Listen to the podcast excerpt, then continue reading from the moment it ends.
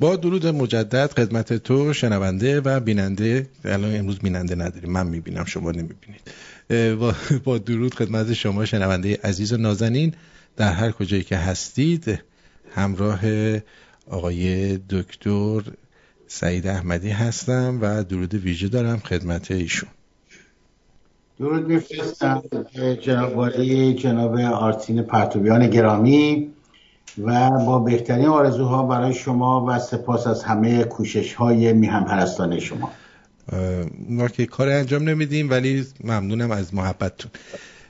آقای دکتر اول بذار شروع کنیم ببینیم که خودتون چی برامون دارید امروز و چه صحبت خاصی است که بعد بریم سراغ یک دو تا سوالی که من از شما دارم. بله اولا اجازه بفرمایید که در آستانه نوروز 2579 هستیم. و امروز 27 اسفند ماه.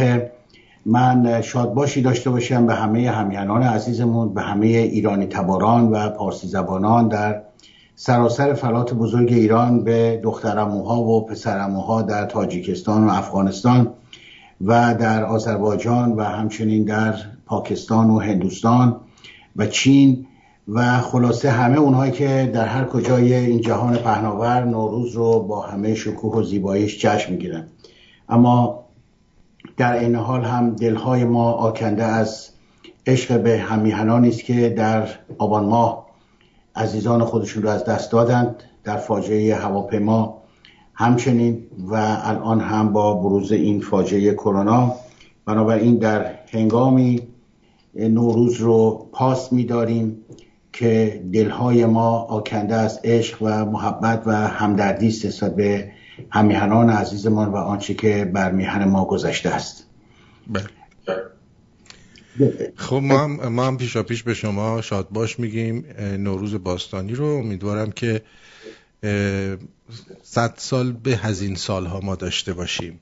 و البته سال موش فعلا که مردم رو تو سوراخ موش کردن به خاطر کرونا امیدواریم که این موشا از تو لونهشون در بیان بیرون. بله. بله داستان این سوراخ موش کردن مردم هم خودش داستان جالبی است که اگر فرصتی باشه من اشاره مختصری بکنم. بله. ارزم به حضورتون من داشتم فکر می‌کردم گفتم وقتی که شما می‌خواید یک موضوعی رو پیگیری کنید همیشه به قول آمریکایی ها میگن follow the money. داشتم فکر می‌کردم که توی این بحث کرونا ما کجا باید دنبال اون فالودمانی باشیم؟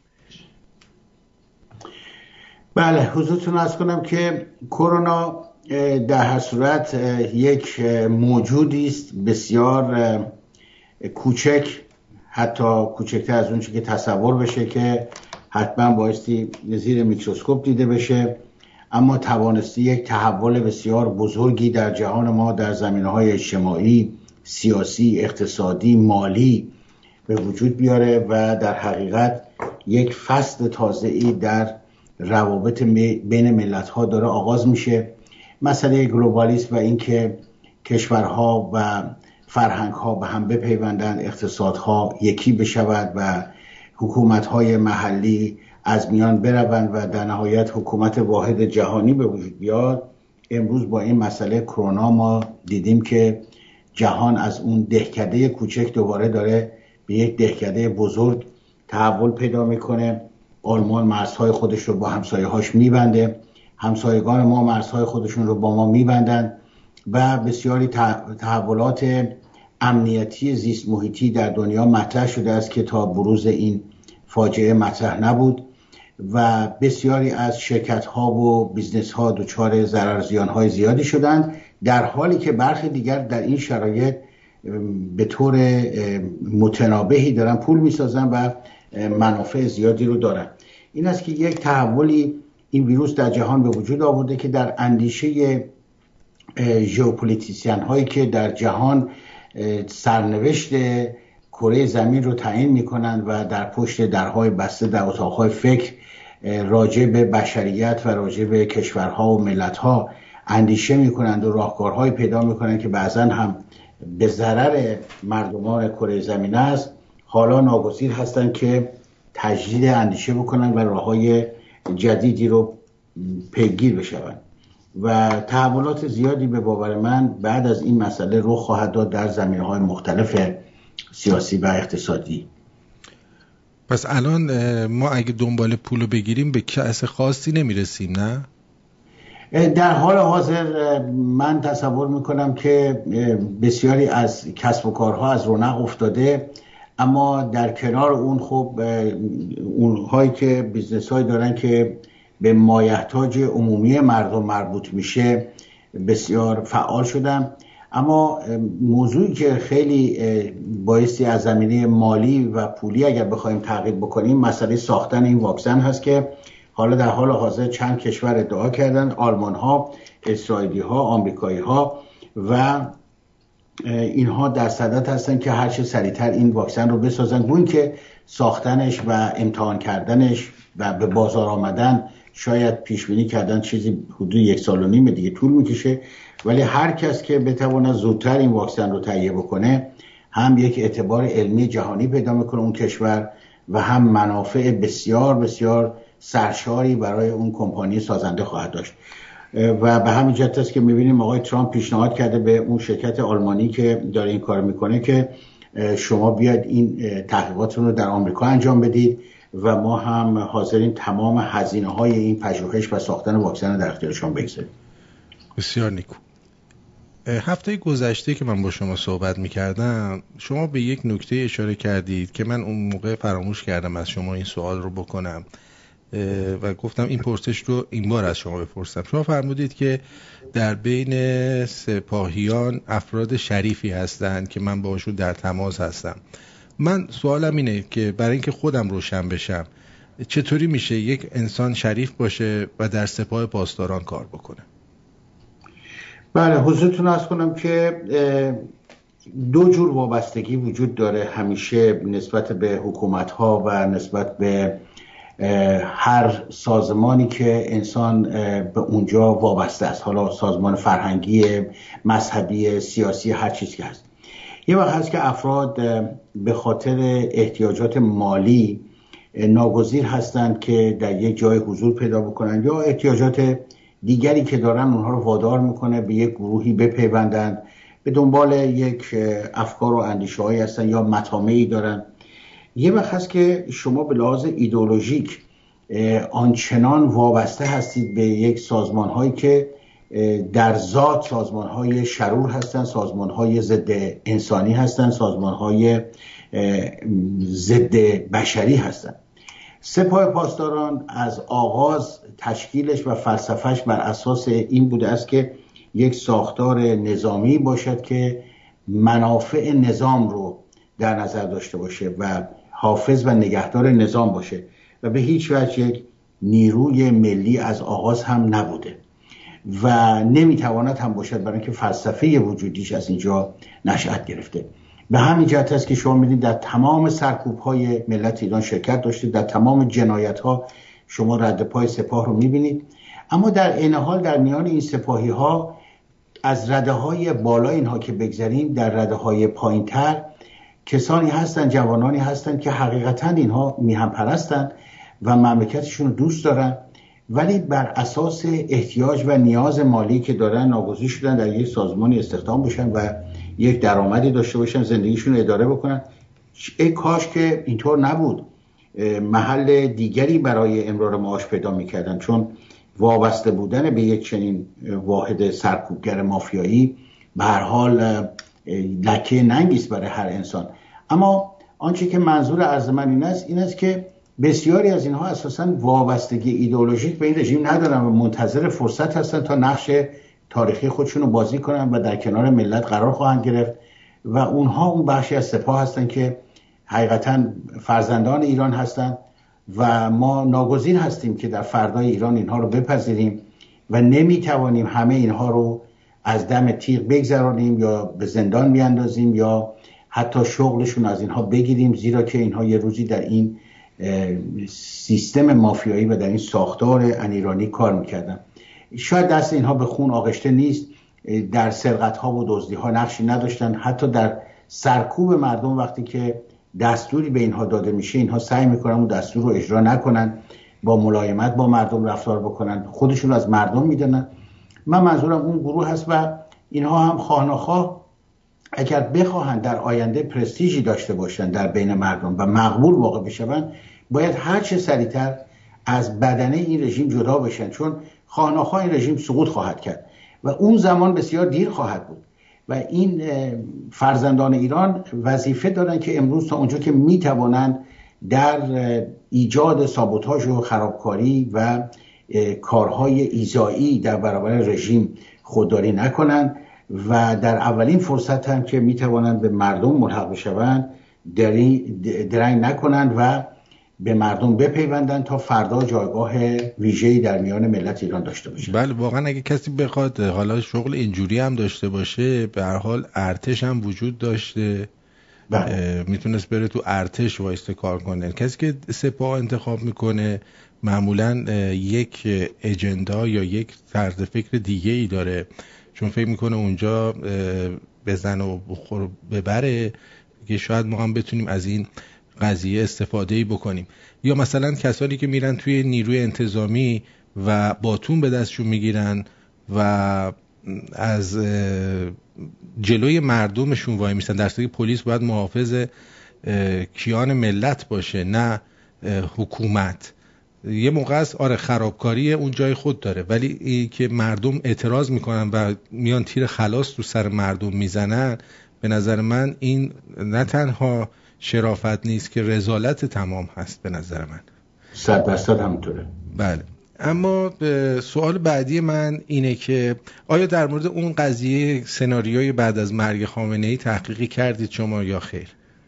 بله حضورتون ارز کنم که من می‌خواستم به این موضوع اشاره بکنم. الان با دستوری که خامنه ای صادر کرده که در حقیقت کشور در دست سپاه پاسداران اداره بشه و این قرنطینه که آقای خاتمی از یک سو باهاش مخالفه و پاسدارها وظیفه پیدا کردن از سوی خامنه ای و عده از آخوندها و افراد وابسته به خامنه ای هم مورد حتاکی قرار دادند آقای روحانی رو و حتی وزیر بهداشت رو.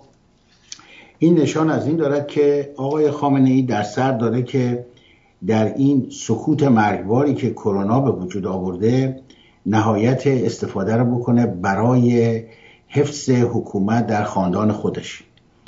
اگر خاطرتون باشه انتخابات امسال نسبت به سالهای پیش انتخابات مجلس بسیار مهندسی شده تر بود و اینها با ترفندهایی در هر صورت ادهی رو رفع رد صلاحیت کردند و کوشش کردند که کسانی انتخاب بشوند که همه سر در آخر آقای خامنه ای دارن خامنه ای از تشکیل این مجلس و الان با ایجاد این حکومت نظامی چند هدف رو دنبال می‌کنه.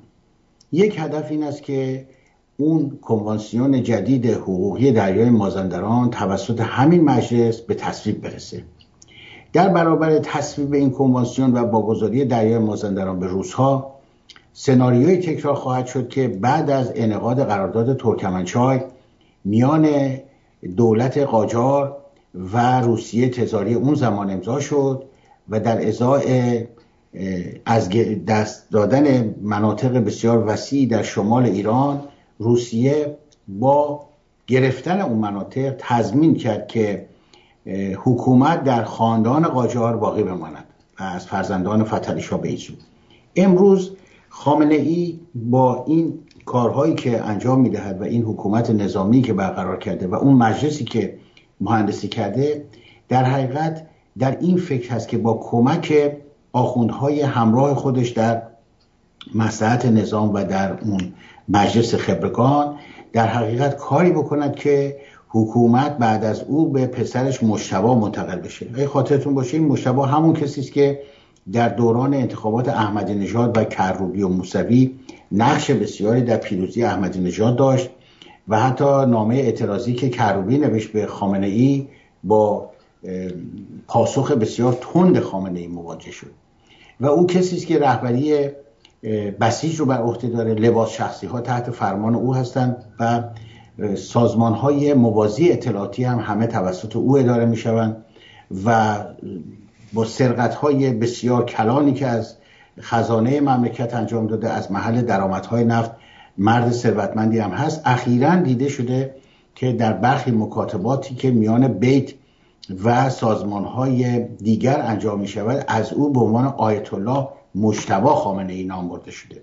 و این حکایت از این می کند که در پشت پرده مسائلی داره میگذره و علی خامنه ای می‌خواهد با اعمال این حکومت نظامی و شاید در آینده نزدیک با کنار گذاشتن حسن روحانی و ایجاد یک دولت نظامی و آن مجلسی که در اختیار اوست و دستگاه تبلیغاتی صدا و سیما که توسط او اداره می شود و سازمان های اطلاعاتی و امنیتی که همه زیر نظر او هست و با توجه به فرماندهی که بر روی سپاه پاسداران و ارتش دارد با در دست داشتن کلیه ابزار قدرت و میدیا و تبلیغات بتواند به خواستهای خودش برسه و اینها جزی از برنامه است که او در دست اقدام داره. برخلاف شما من فکر می‌کنم که مشتبه خامنه خیلی به قولی دستش رو شده و یه مهره سوخته به نظر من هستش. چون به اندازه کافی هم آبروش رفته هم خیلی زیاد گندکاریاش بالا اومده. آیا فکر نمی کنید این مورد رئیسی باشه که الان هر جا هم می‌بینیم به نوعی دارن تبلیغش رو می‌کنن؟ ببینید البته اینا همه سناریوهای محتمل هست. یعنی به طور دقیق و یقین نمی‌شود گفت که خامنه ای فرزند خودش رو داره جانشین می‌کنه یا بعد از او رئیسی خواهد بود. اما در مورد اینکه اینها ابایی ندارند از اینکه یک فرد فاسد الاخلاق و جنایتکاری رو روی کار بیارن و در نهایت می‌شود گفت پررویی چنین کارایی کرد نمونهش همین آقای قالیباف هست که خب همه ما می‌دانیم که دستش در خون جوانان ایرانی دانشجویان ایرانی آغشته است. دزدی های او فساد او کلاهبرداری هایی که انجام داده. بسیار. و احمدی نژاد نمونه دیگرش هست که در دور اول خب یک حکومت بسیار فاسد و ناکارآمد داشت و بعد در دور دوم هم با همین جنایت ها و همین حمایت ها دوباره احمدی نژاد انتخاب شد با تقلب های زیادی که انجام شد. اینا این کارا رو کردن. بنابراین اینکه مشتبا خامنه ای آدم صالحی نیست آدم درستی نیست پس بنابراین شانس اینکه دو مرتبه بتونن قدرتی رو به او تحفیز بکنن کم هست. رژیم ابایی نداره از اینکه رژیم دوست ها رژیم سارقین هست و همه مثل هم هستن. ولی در اینکه سناریوهای متعددی رو تشکیلات اطلاعاتی اینها حتما روی میز دارن که اگر فرض فهمید مسئله مشتبه خامنه ای در محکی که زدند و یک ترفندی که به پا کردند یک خیمه شبازی که راه انداختن مورد استقبال عمومی قرار نگرفت یا اینکه آخوندها او رو تایید نکردن یا مراجعی که قدرت رو دارن او رو تایید نکردن اون وقت سیناریوهای بعدی فرض فهمید که آقای رئیسی است. بعد از رئیسی یک مهره دیگر. به حال همونطور که عرض کردم به طور حتم و یقین نمی شود گفت که یک چنین چیزی هست. اما آنچه که به طور یقین می توانیم بگوییم این است که در همین سکوت کرونایی و در حالتی که خامنه ای کوشیده است که همه ابزار قدرت رو در دست خودش بیش از گذشته نگه بدارد تغییر و تحولاتی است که من فکر می‌کنم در اوایل ماه می ما شاهد خواهیم بود. حالا به چه شکلی پیش خواهد رفت؟ آیا خامنه ای مستقیما کنار خواهد رفت یا پیش از کنارگیری او جانشین او تعیین خواهد شد؟ جانشین او مشتبا خواهد بود یا رئیسی یا آخوند دیگری خواهد بود؟ اینها مسائلی است که حالا بایستی منتظر بشیم در روزهای آینده و تحولاتی که پیش میاد و الان مسئله که اینها خیلی حاد شده براشون مسئله فعالیت های اتمی هست که اجازه ندادن بازرس ها در همین سوم مارچ رد کردن درخواست سازمان انرژی اتمی بین امیرعلی رو. و بنابراین اونها الان به این مشکوک شدن که آنچه را که اسرائیلی ها مدارکی که به دست آورده بودن و حتی نمونه هایی رو بردن از اینکه ایران در اونجا داشته فعالیت های هسته انجام می‌داده و زمین آلوده شده به مواد رادیواکتیو. خب اگر جمهوری اسلامی ریگی به کفش نداشت در همون زمان اجازه می‌داد که ها بیان یا الان اجازه می‌داد.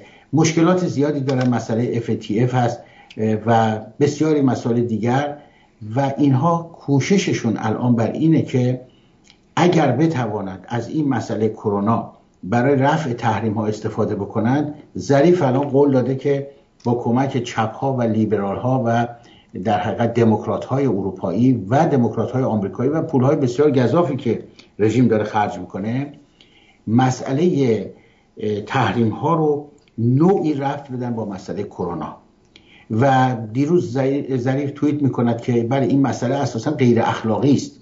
یعنی اینها علا رقم تمام کمک هایی که کشورهای دیگه کردن به ملت ایران تمام این کمک ها رو نگه داشتن و از دادن اینها به مردم خودداری کردن. سعی اینا این است که آمار کشته شدگان رو بالا ببرن و همه اینها رو در جامعه جهانی با کمک متحدین خودشون به عنوان جنایت های آمریکا نشان بدن. اختلافاتی که میان اعصاب چپگرا و دموکرات اروپایی با آقای ترامپ هم هست به این مسئله دامن می‌زنه و همه اینها در حقیقت یک شرایط بغرنجی رو به وجود آورده که پیشبینی یک مطلب بسیار سخته اما در کل باز عرض می‌کنم ما در یکی دو ماه آینده باید منتظر یک تحولاتی باشیم در داخل کشور. حالا به کدام سمت و سو می رود احتمالات متعددی هست. اگر در جریان خبرها باشید می‌بینید که یک سری آدمای خرمذهب و خشک مذهب دوره افتادن و به اسم اینکه ما می‌خوایم در حرم ها رو باز کنیم هر کاری از دستشون برمیاد دارن انجام میدن. آیا این می‌تونه آغازگر درگیری ها یا حتی جنگ داخلی باشه؟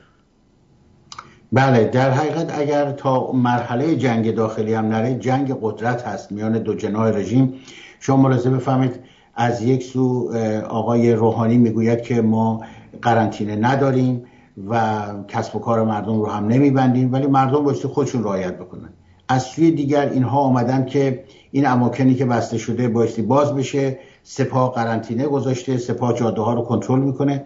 اینها حکایت از این می‌کند که میان خود دو طایفه رژیم اختلاف نظرهای بسیار هست. همچنان که بر سر مسئله FATF بود اینها معتقد بودن که ما بایستی ارتباطمون رو با سازوکار مالی جهانی حفظ بکنیم. اونها معتقد بودن که این به ضرر ما هست.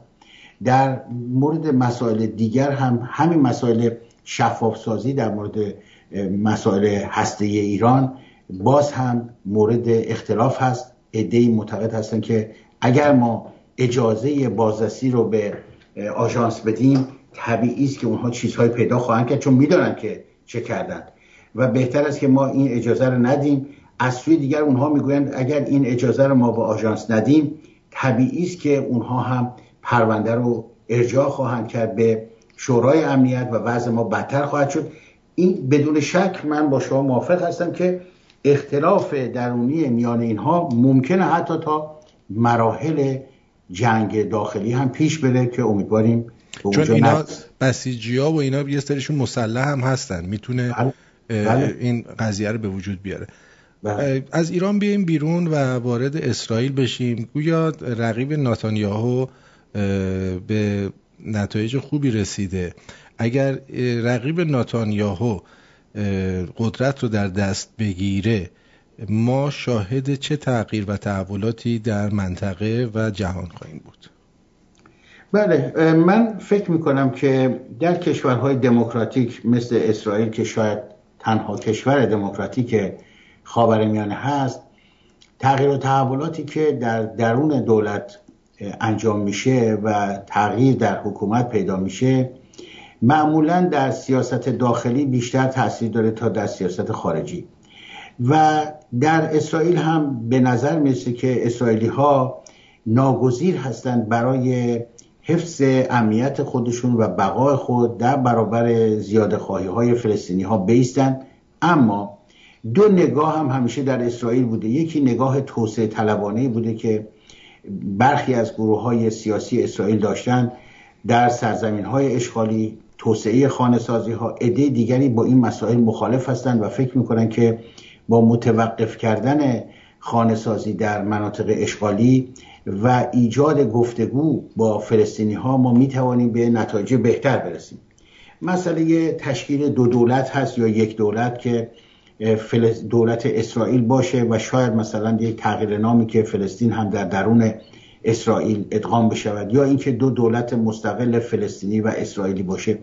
اینها مسائلی است که در کابینه های مختلف اسرائیل همیشه مطرح بوده و امروز هم مطرح هست و در نهایت باز هم با اختلاف سلیقه هایی که اسرائیلی ها با یکدیگر دارن در مرام سیاسی خودشون و نسبت به فلسطینی ها و نسبت به تشکیل دو دولت یا وجود یک دولت در نهایت اسرائیل حافظ منافع خودش هست با پیدا شدن منابع سرشار نفت و گاز در مترانه و اینکه اسرائیلی ها امروز کوشش می‌کنند که آنچه که میان اونها و سوریه و فلسطین و قبرس و حتی ترکیه تقسیم می شود اسرائیل بتواند بالاترین امتیاز رو کسب بکنه و تبدیل بشه به یکی از قدرت های انرژی جهان. همه اینها مسائلی است که کابینه جدید رو هم تحت تاثیر قرار خواهد داد و ناگزیر هستند که با حفظ منافع ملی اسرائیل که تعبیرش در حقیقت در ساختار فکری متفاوت متفاوت هست یا به گفتگو بپردازند یا گفتگوها رو قطع کنند و با همون روش سابق. من فکر می‌کنم که یه قدری سیاست های اسرائیل نسبت به فلسطینی ها تعدیل پیدا خواهد کرد و وسیله گفتگو و بنبستی که پیدا شده است ممکن است که باز بشه و گفتگوها دوباره از سر گرفته بشه. حالا در نهایت به نتیجه خواهد رسید یا خیر دیگه اون رو زمان ثابت خواهد کرد. اگر موافق باشید یک ترانه بشنویم و برگردیم. در خدمتون خواهیم بود. حتما حتما.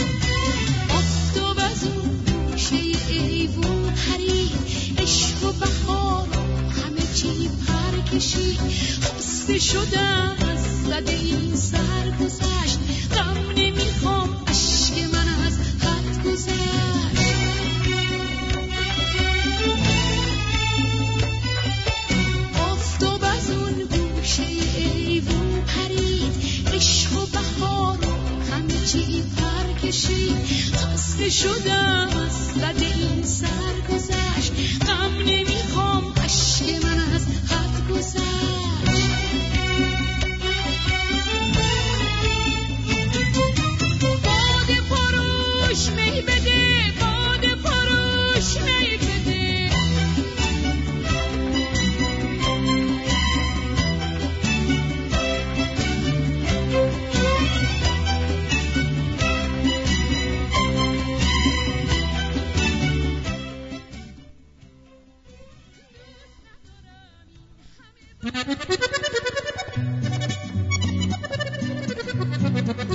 رادیو شمرونه من آرتین پرتویان به همراه دکتر سعید احمدی ساعت هشت و سی دقیقه بعد از ظهر به وقت تورنتو با ما باشید.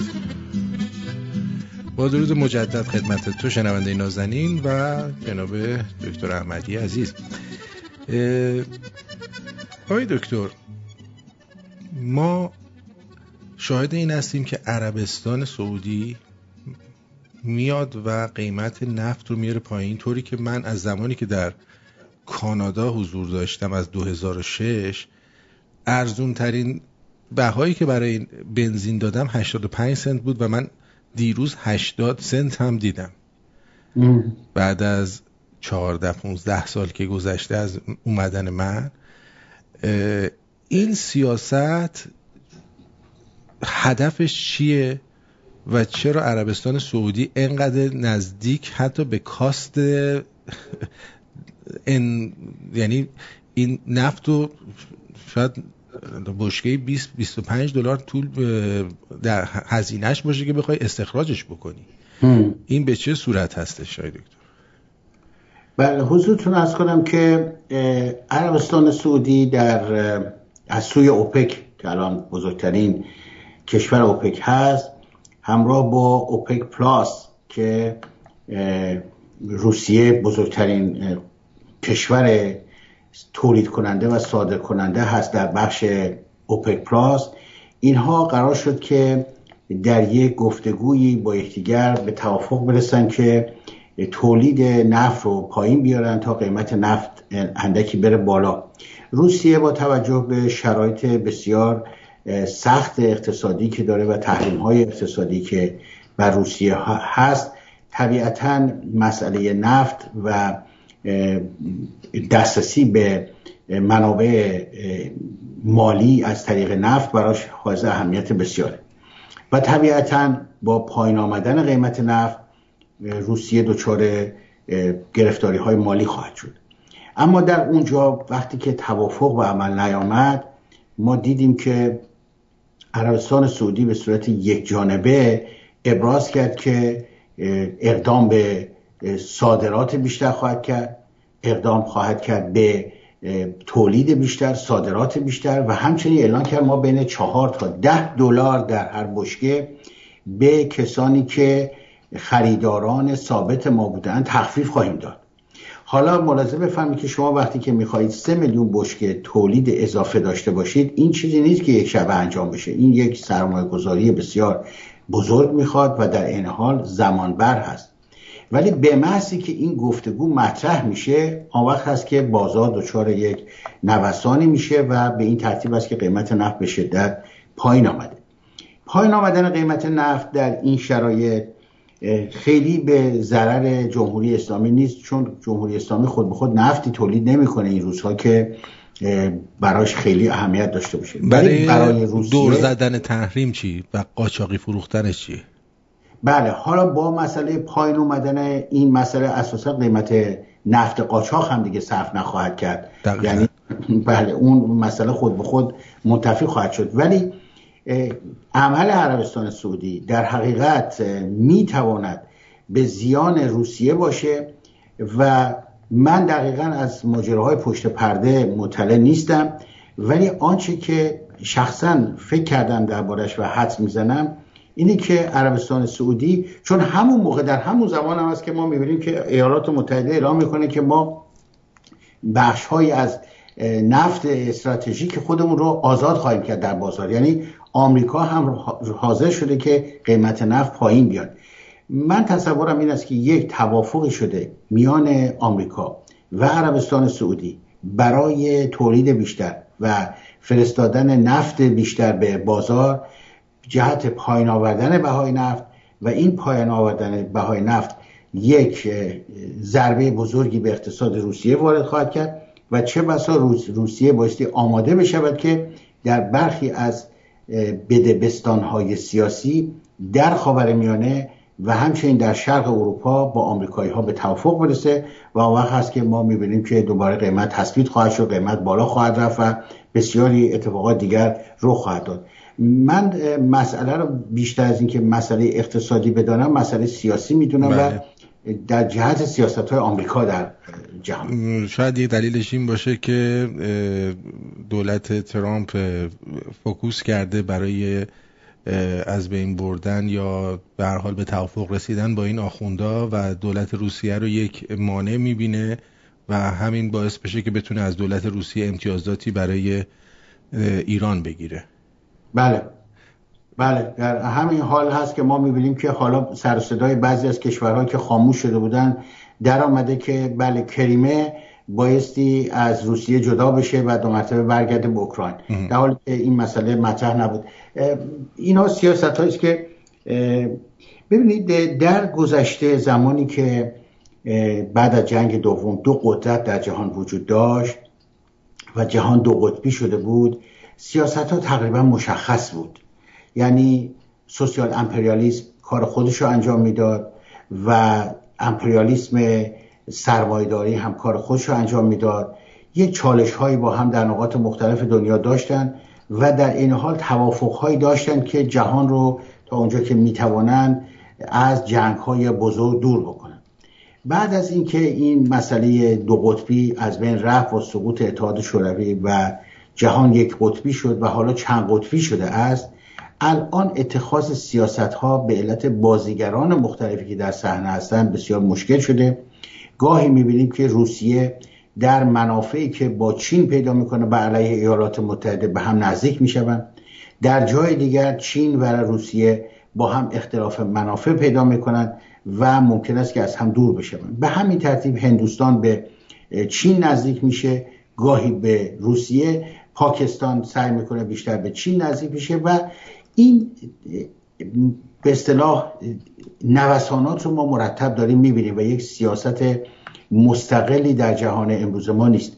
با این نوسانات هست که خب ما می‌بینیم یک روز بهای نفت میره بالا یک روز بهای نفت میاد پایین و اون هم در این شرایطی که الان کرونا یک چنین ضربه به اقتصاد جهان وارد کرده پایین آمدن قیمت نفت خودش یک ضربه مهلک دیگری است که در هر صورت اونهایی که دست به چنین کاری زدن حتما از عواقبش هم مطلع هستن و لابد با یک سیاست خاصی یک چنین کاری رو دارن انجام میدن.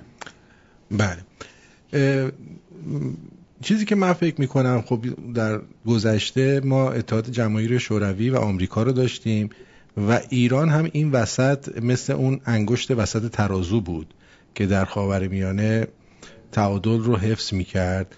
و این دو قدرت هم خودشون از پس همدیگه با جنگ سرد و با قولی جنگ ستارگان و اینا از پس هم برمی اومدن بعد که به قول شما اتحاد جماهیر شوروی از هم پاشید پدیده جدیدی به وجود اومد به نام چین. و بعد با حضور اوباما و اوباماها قدرت آمریکا تقریبا از لحاظ ابرقدرت بودن به صفر رسید. و موازنه قدرت کلا از بین رفت و چین شد قدرت اصلی دنیا به نظر من. اینطوری که من برداشت کردم. و الان با حضور ترامپ دوباره این موازنه داره به وجود میاد. فکر می‌کنید که نقش ایران در آینده آیا باز همون انگشت ترازو خواهد شد باز هم یا اینکه نه می‌خوان این بار روسیه رو انگشت ترازو کنن؟ بله من ببینید فکر نمی کنم که ایران یعنی حکومت ایران کشور ما با حکومت فرق می‌کنه. حکومت فعلی ایران بر اساس تزی که اینها در آغاز اعلان کردن نه شرقی نه غربی و امروز هم شرقی هستند و هم غربی حکومت مستقل ملی نیست. اگر خاطرتون باشه در اون زمان ما بنا بود که زباهن وارد کشور بکنیم و صنایع زیربنایی درست کنیم. به خصوص دو کشور آمریکا و انگلیس مخالفت جدی داشتن فرانسوی ها و آلمان ها هم همچنین. ولی این دو کشور و بلافاصله ما دیدیم که پادشاه ایران از اتحاد شوروی زباهن رو می‌خره. این سیاست مستقل ملی بود. یا در جنگی که آخرین جنگ بزرگی که اسرائیلی ها با عرب ها داشتن ما دیدیم که علا رغم خواست آمریکا ما طرف مصر رو گرفتیم و دوستی میان انور سادات و پادشاه ایران هم از همونجا برقرار شد و مستحکم شد. ما در اون زمان سیاست مستقل ملی داشتیم. الان چیزی به نام سیاست مستقل ملی نداریم بلکه الان سیاست ما 41 سال است که بر اساس حفظ و تداوم نظام هست. یعنی هر چی که مطرح هست نظام هست نه کشور نه مسائل. و شما ملازم می‌فهمید که مرتب تاکید اینها حفظ مسلحت نظام هست. و در این راه حتی خمینی به اونجا رسید که فتوا داد که اگر مسلحت نظام مطرح باشه حتی اون مسائل دینی رو هم شما می‌تونید کنار بگذارید. تا این حد مسلحت نظام برای اینها مهم بوده. پس امروز اینها توجهی ندارند به اینکه ایران در این رهگذر چه موقعیتی پیدا می‌کنه. اینها در این فکر هستند که چون رژیم مقبولی نیستند و در این حال به خود اعتقاد و اطمینان ندارند می‌خوان ببینن که در این معادلات بین المللی جایگاه اینها کجاست اینها رو کی حفظ می‌کنه و چگونه حفظ می‌کنن.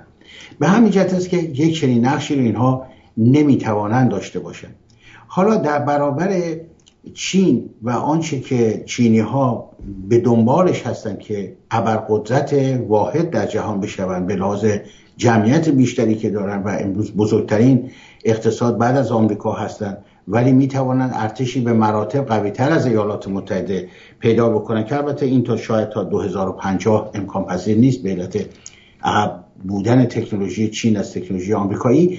ولی در صورت در این رهگذر چه بسا که آمریکایی ها در این فکر هستن که روسیه رو با خودشون همراه بکنن و طبیعتا شخصی مثل پوتین هم که آدمی است که فرصت ها رو می‌شناسد و از فرصت ها نهایت استفاده رو می‌کنه به نفع روسیه که یک سیاستمدار واقعا برجسته است. اگرچه ما از او ناخشنود هستیم به خاطر نگاه بدی که به ایران داره نگاه استعماری که به کشوران ولی برای کشور خودش پوتین خدمات بسیار زیادی انجام داده. بعید نیست که آمریکایی ها به دنبال این باشن. حتی امروز ما می‌دانیم که اتحادیه اروپا به دنبال این است که برای جلوگیری از نفوذ چین رو به سمت روسیه بکنه و با کمک روس ها اینها بتوانند جلوی نفوذ اقتصادی و نظامی چین رو بگیرن. برای اینها احتمالاتی است که همه ممکنه در صحنه سیاسی مطرح باشه. ولی همونطور که عرض کردم در نهایت خود روسیه و چین هم در یک نقاطی ناگزیرن با هم به سازش برسن. و در یک نقاطی اختلاف منافع پیدا می‌کنن که باز به سیاست آمریکا نزدیک میشون حالا اینکه در آمریکا رئیس جمهوری که وجود داره دولتی که وجود داره تا چه اندازه بتونه از این شرایط استفاده بکنه اون هم یک هنری است که رئیس جمهورهای آمریکا نشون دادن اکثرا ندارن. از جمله بدترین اینها همین آقای اوباما بود که شما ازش نام بردید. در این میون آیا نقش شاهزاده رضا پهلوی تعریف شده یا اینکه نه تعریف نشده است؟ تا اونجا که من اطلاع دارم ممکن است که این قدرت های بزرگ در حقیقت نقشی برای ایشون تعریف کرده باشد. اما آنچه که بارها ما در مصاحبه های ایشان شنیده ایم و ابراز کردن این است که خیلی سریع هم ابراز کرده که من هیچ گونه اعتقادی به هیچ کدوم اینها ندارم. حتی حتی نسبت به آمریکا که در همین آخرین گفتاری که در بنیاد هاتسون داشتن اشاره که ایشون کردن در واقع مقایسه بود بین حکومت آمریکا و حکومت های دیگر که خب حکومت آمریکا بهتر عمل کرده به نسبت به خواستهای ملت ایران. ولی ایشون هیچ گونه اعتقادی ندارد زیرا که خاطره بسیار تلخی که ایشون داره از خدمات پدر و پدر بزرگش به ایران و آنچه که سیاست های استعمار در جهت دیگر انجام داد و در حقیقت کوشیدن با فریب ملت ایران چهره دیگری از پهلوی ها بسازن خاطرات تلخی که در ذهن ایشون هست و به همین جهت است که ایشون به هیچ کدوم از این قدرت های خارجی و قدرت های بزرگ اعتقادی ندارد. ولی در این حال شاهزاده به عنوان یک سیاستمدار برجسته ایرانی و جهان به باور من چون ایشون در به لحاظ وقوف به مسائل خاورمیانه و مسائل سیاسی جهان من فکر می‌کنم که یکی از افراد برجسته که امروز می‌تواند به عنوان یک استراتژیست خوب در سطح جهان مطرح باشد. ایشان معتقد هستند که از امکاناتی که وجود داره ملت ها بایستی استفاده کنن و این همون چیزی که در قالب منافع ملی تعریف میشه. ملت ها باید از امکاناتی که پیش میاد و یک جا منافع اونها با منافع قدرت های بزرگ یکی می شود بایستی گوش بزنیم باشن و استفاده بکنن. الان به نظر میسه که منافع ایالات متحده حداقل تا زمانی که آقای ترامپ هست با منافع ملی ما همخانی دارد و از این جهت است که ما بایستی از این شرایط استفاده بکنیم. ولی اون حسابی که اونها دارن می‌کنن روی اینکه من تصورم این از شخص خودم که فکر می‌کنم نه تنها قدرت های بزرگ مثل روسیه و چین و حتی ایالات متحده نمی‌خواهند بلکه قدرت های کوچک منطقه‌ای هم نمی‌خواهند که ایران به دوران سرافرازی 79 برگرده. اینها رو نمی‌خوان. بدون شک برای اینکه یک حکومت مزاحم هستند. ولی در عین حال هم یک حکومت ضعیف دست نشانده برای ایران می‌خوان که ما به اون دوران سرافرازی بر نگردیم. اینجا هست که نقش ملت ایران ظاهر میشه که ما تا چه اندازه هوشیارانه عمل کنیم تا چه اندازه معتقد باشیم که می‌توانیم کشور و ملتمون رو در اون مسیر ببریم. مردم چه کاری باید انجام بدن تا ما بتونیم به اون اوجی که باید برسیم برسیم؟ یعنی ببینید مردم ما یه مقداری گیجن. اصلا موندن این وسط. فکر می‌کنن با اومدن یه آخوند خوشتیبتر زندگیشون بهتر میشه بعضی وقتا. بعضی وقتا میگن نه یه دونه غیر امامه به سر بیاریم. بعد فکر می‌کنن یه اکبیری رو مثل احمدی نژاد برداریم بیاریم. شاید این وضع ما رو بهتر بکنه. مردم الان باید چه حرکتی انجام بدن؟ چجوری باید توی این والفزای سیاسی بلبشو خودشون رو از این فلاکت نجات بدن؟ بله این پرسش اساسی است پرسش کلیدی است و بسیار خوب. ملاحظه بفرمایید بهترین کاری که ایرانی ها می‌تونن انجام بدن برای کشورشون این است که بی تفاوت نباشن. در این به اصطلاح جنبش های مدنی بدون خشونت تحقیقات زیادی شده در کشورهای مختلف مقایسه کردن با جنبش های خشونت آمیز مقایسه کردن با در کشورهای مختلفی که پیروز شده این جنبش ها در جاهایی که شکست خورده بالاخره آنچه که در اثر این پژوهش ها در چند کتاب آمده در مورد جنبش های غیر مدنی این است که بین 3.5 تا 4 درصد ملت بایستی تو خیابون باشه و بماند ما در آبان ماه شاهد بودیم که مردم می آمدن ولی شبها برمیگشتن و نمی ماندن. این یکی از دلایل بزرگ شکست ما بود در آبان ماه ولی اگر این سه تا چهار درصد جمعیت کشور در خیابان باشد و مقاومت بکنه و بمونه و به صورت سه شیفت عمل بکنند و نشان بدهند که بی تفاوت نیستند به سرنوشت خودشون آن وقت همه چیز تغییر خواهد کرد و این تجربه که کشورهای دیگه داشتن. بزرگترین مشکلی که ما امروز داریم مشکل بیتفاوتی است. البته این بیتفاوتی هم سعی شده با روش های مختلف از طریق همین میدیا از طریق همین رسانه شما ملاحظه بفرمایید ما الان رسانه های ایرانی داریم متعدد.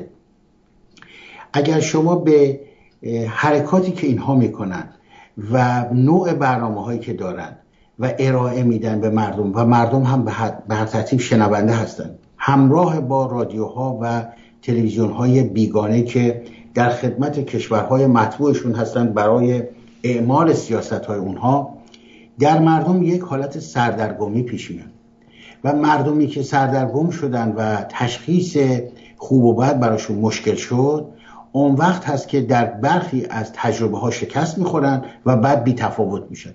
ملت ایران در این چه سال بارها بیرون آمده و هر بار که بیرون آمده به همین دلایل و دلایل دیگری که وجود داره ارز کردم مردم شکست خوردن. این شکست ها باعث شده که یک حالت سردرگمی برای مردم پیش بیاد که حالت سرخوردگی پیش بیاد. اگر خاطرتون باشه در مثلا فرض کنید در لس آنجلس سی سال پیش سی و پنج سال پیش وقتی که شما یه فراخان می‌دادید 15 هزار ایرانی شرکت می‌کرد. در حالی که جمعیت ایرانی اون زمان به نسبت الان بسیار کمتر بود. امروز که شما یه فراخوان می‌دید حد اکثر جمعیتی که جمع میشه 300 نفر. بیشتر از این نمیان در تورنتو به همین ترتیب ما تعداد بسیار زیاد ایرانی داریم ولی شما می‌بینید که دستهایی در کار هست که اون سینه زنی ها و زنجیر زنی ها و اون سوپرمارکت هایی که مربوط است به حزب های رژیم و مسائلی از این دست شما می‌بینید که به گونه ای در میان مردم رخنه کردن که در میان مردم یک حالت بیتفاوتی ایجاد کنند. ملتی که بیتفاوت شد نسبت به سرنوشت خودش امیدی به رهایی نمی‌تونه داشته باشه. لذا اینکه شما پرسش می‌کنید که مردم چه باید بکنن مردم خیلی ساده می‌تونن بیتفاوت نباشن. اینکه من آمدم اینجا در تورنتو زندگی می‌کنم زندگی خوبی دارم و در امن و امان هستم حالا در مملکت هر چی می‌خواد بشه بشه. اون دیگری فکر می‌کنه در فرض کنید فرانکفورت زندگی می‌کنه اون دیگری در پاریس و اونهایی که در داخل هستن فکر می‌کنن خب اونی که رفته به خیابان و کشته شده خانوادش ازادار شده خب حالا ما ناراحتیم که ازادار شده ولی ما چه کار می‌تونستیم بکنیم؟ کاری از دست ما و این رژیم می‌زنه می‌گیره میبنده خارجی حمایت می‌کنه. وقتی ملتی طرز تفکرش این شد موفق نمیشه. با اندیشه دیگر هست اندیشه که ما مبارزه می‌کنیم و در مبارزه پیروز خواهیم شد. آن وقت هست که این بهترین کاری است که ملت می‌تونه یعنی داشتن اراده. بله. و کلام آخر برای امشب. کلام آخر این است که من تصور می‌کنم در دو سه ماه آینده ما از یک دالان تاریک ناگزیر هستیم عبور کنیم. با توجه به آنچه که میگذرد از کشتار کرونا تا سرکوب ها تا اختناقی که حکومت نظامی خامنه ای به وجود آورده مسائل اقتصادی تحریم ها نابسامانی کشور نبودن یک سیستم اداری و مدیریتی در کشور. اما در نهایت من تصور می‌کنم که بر اساس اون گفته معروف خودمون ایرانی ها ضرب مسئله که داریم تا پریشان نشود کار به سامان نرسد در اوج این پریشان خاطری و نگرانی هایی که وجود دارد ملت ایران نشان داده در طول تاریخش که در سر بزنگاه تاریخی به میدان میاد و همه چیز رو تغییر میده و صحنه رو عوض می‌کنه. و اون صحنه به باور من اتفاق خواهد افتاد و اون تغییر تحول پیدا خواهد شد. سپاسگزارم از حضورتون امشب. می‌دونم که یه برنامه دیگه هم داشتید و خسته بودید. به حال ممنون که تشریف آوردید و تا هفته آینده به شما بدرود میگم و پیشا پیش نوروزتون رو شاد باش میگم. سپاسگزارم از شما. نوروز بر شما خجسته باد و بر همه همیهنان عزیزمون و همه ایرانی تباران در پشته بزرگ ایران خجسته باد. Ah, vai in giro. Vai in giro.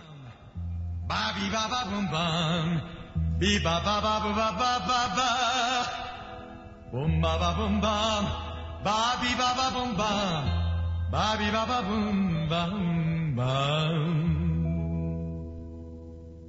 Bum ba ba bum bam, ba bi ba ba bum bam, ba bi ba ba bum bam, ba bi ba.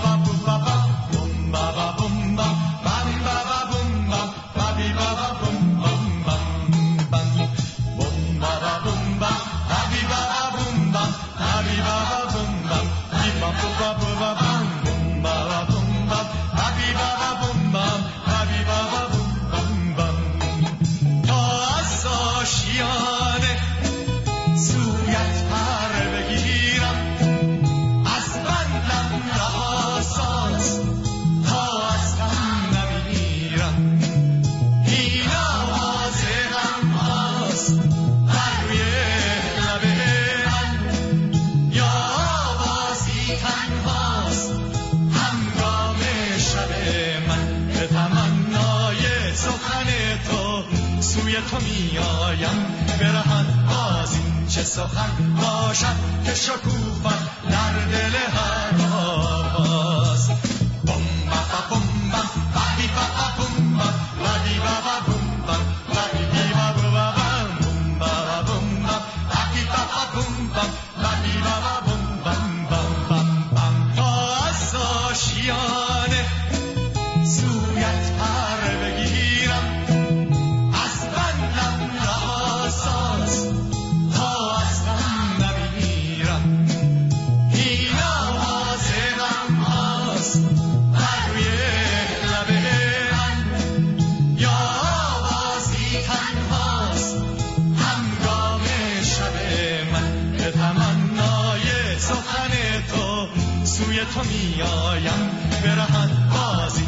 سخن باشد که شکوفت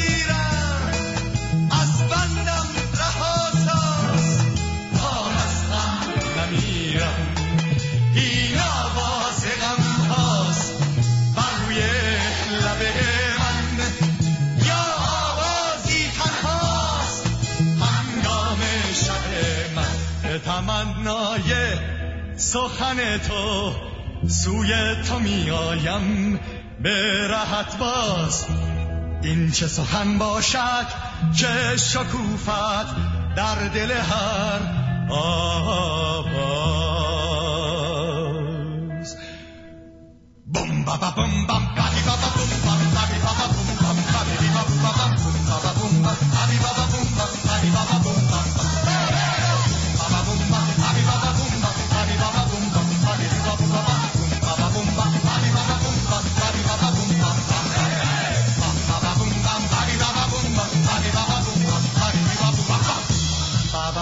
boom bam, ba bi ba ba boom bam, ba bi ba ba boom bam.